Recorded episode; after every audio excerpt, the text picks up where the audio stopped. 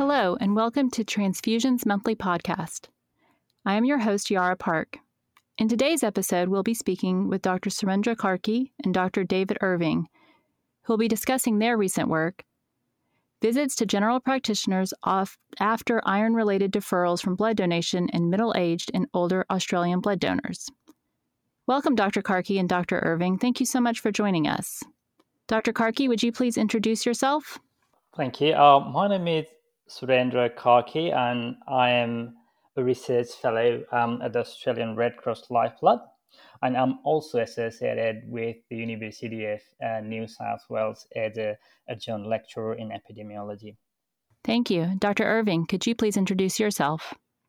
Uh, thank you, uh, Yara. Yes, my name is David Irving. I'm the Director of Research and Development for the Australian Red Cross Lifeblood. I also have an adjunct um, position at uh, University of Technology Sydney uh, here in obviously here in Sydney.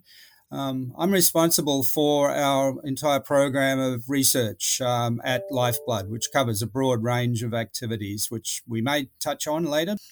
Perfect. Thank you so much. Let's start with just summar. Can you summarize your study for our listeners? Um, sure. Yeah, I can start, and if I miss something, David, please feel free to jump in. Um, this study um, is, is a part of a larger project that um, research and development at the Lifeblood has um, set up uh, to study the longer term health of our blood donors and their health services utilization pattern. Um, this project has linked data from Australia's largest uh, population based cohort study uh, of 267,000 participants um, in this study called the Sax Institute 45 and Up study. And we have linked this uh, study's data to the Lifeblood's blood donor data sets and several other um, external health related data set. Um, in this particular analysis, uh, we wanted to understand what percentage of our donors promptly follow the advice to visit their general practitioners um, uh, and when they are deferred uh, from donation due to either low hemoglobin, hemoglobin or low iron. Uh, and we wanted to see if or prompt seeking of medical consultation and the potential treatment thereafter uh, leads to a better return um, rate um, in the future to make a successful donation. Um, as usual, this piece of analysis was conducted to, to gather evidence to improve our, our policy and guidelines to continually um, ensure the health of our donors. Um, in this analysis, in a cohort of middle aged and older donors um, who were deferred for low iron or low hemoglobin, hemoglobin um, we observed that there was a sharp increase in the rate of the GP uh, visits within a month of the deferral, um, which is expected. But um, this included only a half of the donors who were deferred, and most of the another half um, of the donors did visit the GP, but but but much later on. And secondly, those uh, visiting the GP earlier um, were slightly less likely to return to make a successful donation within the next two years um, of the follow up. Um, this is not because um, going early to a GP makes you less likely um, to come to donate again. Rather, it is an effect of the phenomena where less healthier donors chose to visit the GP earlier, uh, creating a selection bias in this study. And we encountered this selection bias um, and we decided to share um, in, in, in the publication so that all the researchers are aware of this phenomenon uh, and they can plan early to mitigate um, um, the effect of such such bias. So, did your findings surprise you that the donors who did seek early care were less likely to return? Partly, yes. Um, uh, we sort of uh, were coming from a hypothesis that those people who um, visit their GP all year um, would go uh, a medical investigation and treatment earlier, and they may um, recover to um, eligible level of iron earlier than the other half of the donors. Um, but looking into the data more deeply, um, we um, found that these um, donors who visited the GP earlier actually had a, a poor prospect in their health. For example, when we looked their prospective 24 months hospital admission records, those visiting GP early, they actually had a higher rate of hospital admission compared to those visiting GP later on. Also, we looked into their mortality pattern um, for almost eight years follow from the time of the deferral, and we could even see that the mortality there's an indication that the mortality was higher in those people visiting GP all year. So it, it surprised us a little at the start, but when we looked at um, the data more carefully, we found that's there's a selection bias effect which is causing that um, observation. How did you come up with the idea for this study? What led you to look at this specific group of donors?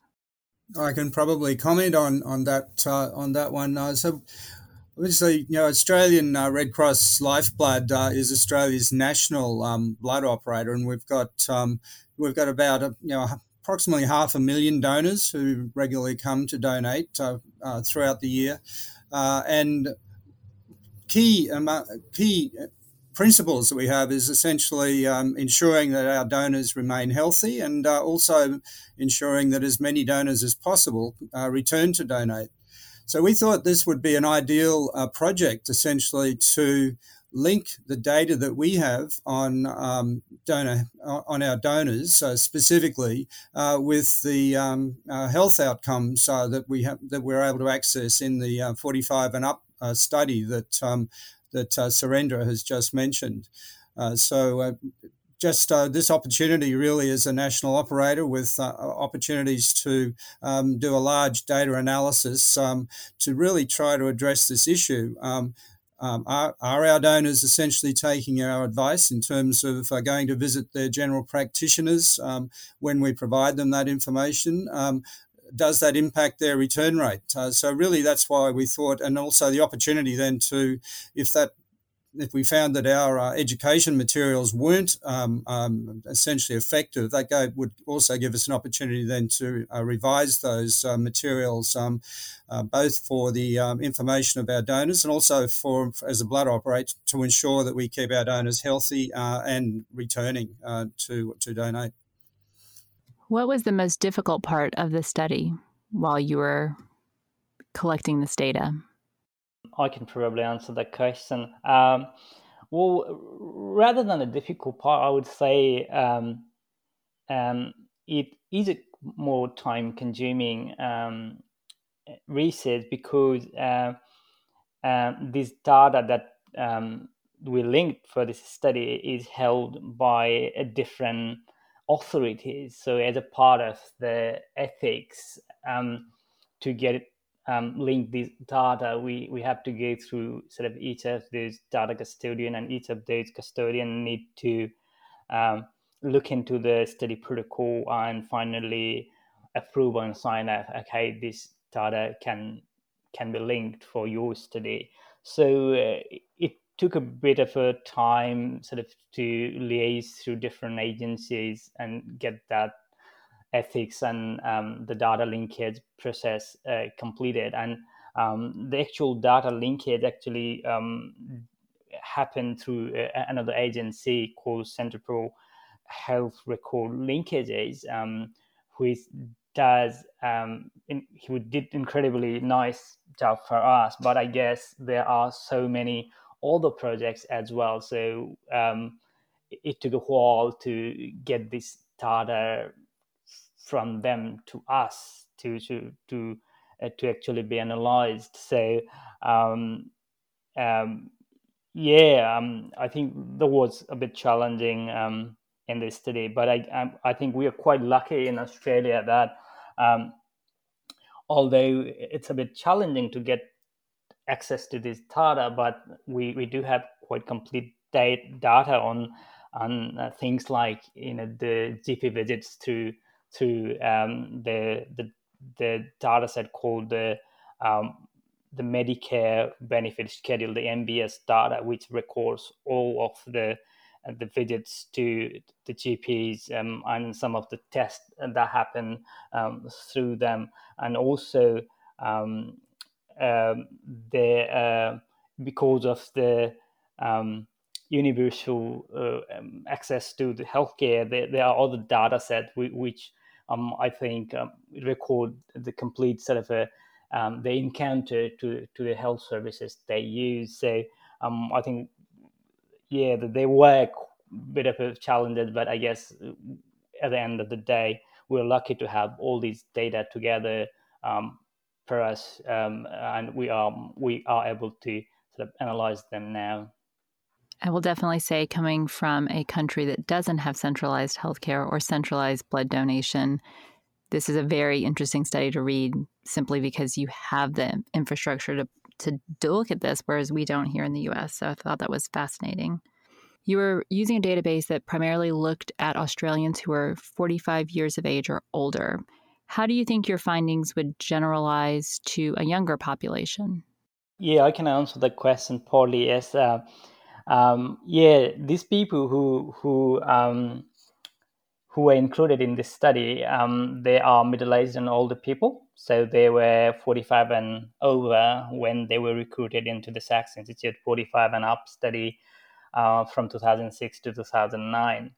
Um, and even in that particular study, um, we have to be mindful that um, the participants themselves are not necessarily a good representation of the general population because in that study itself, um, um, for example, the, the, the, the, percentage of currently smoker um, was much less than the general population of the same um, age and, and, and sex. Um, and when we compare blood donor population of that study with the non-blood donor population, um, we did already see quite a bit of differences in self-reported health um, and uh, you know all the factor that sort of suggests toward a much more healthier population in there. So I think we have to be careful of not overgeneralizing the findings, but I guess certainly from Lifeblood's point of view, we have observed that uh, for the first time um, that how our donors are taking our advice about the medical investigation after the deferral. So I think um, that is more important to us at the moment. Do you think these findings would apply to blood donors outside of Australia, or is that too difficult to say at this point? I would think um, it's a bit difficult to say, um, um, and also it's difficult to say that the same kind of pattern would exist in younger donors. The average number of the um, GP visits um, happening in older donors is much higher compared to the younger donors. So, um, yeah, I'm not really sure this would be general generalizable to people with uh, a blood donor in other countries. I might also comment, if I may, Yara, that um, we're also, while this data is, as you mentioned, is from people who have been 45 years and older, uh, we are now embarking uh, in Australia on a broader study of blood donors right across the um, the ages of, of all blood donors uh, in Australia called the Australian Blood Donor Study that uh, once again Surendra has been driving this project but um, we will be using this um, these sorts of questions to sort of extend this study that we've that we've just uh, published uh, to the broader uh, cohort across different um, age groups and also to um, you know, maybe perhaps um, more uh, culturally, linguistically diverse people across the country as well. Are you still planning to continue recommending GP visits for donors who are deferred for low hemoglobins or low ferritins?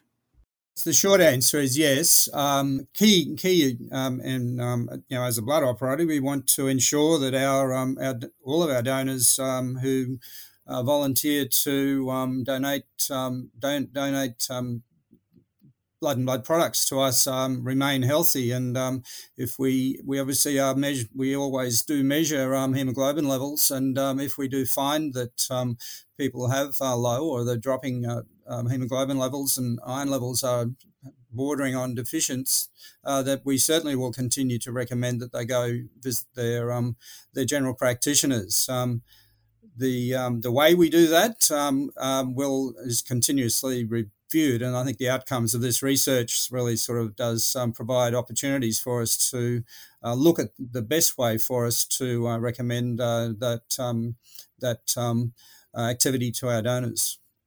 If I may add something in there as well, um, I think we have to be mindful of that. Although we may identify people of you know low hemoglobin when they come to donate, but I guess some of them would be related to from the previous donation, but some of them may be purely incidental because of other health issues or causes. So I guess it is very important that our donors, when have this sort of findings, follow the advice actually to sort of uh, you know uh, undergo um, visit to to their GP, and if the GP person solely responsible for take, taking uh, you know holistically taking care of their health. So I think it's quite important that people follow this advice.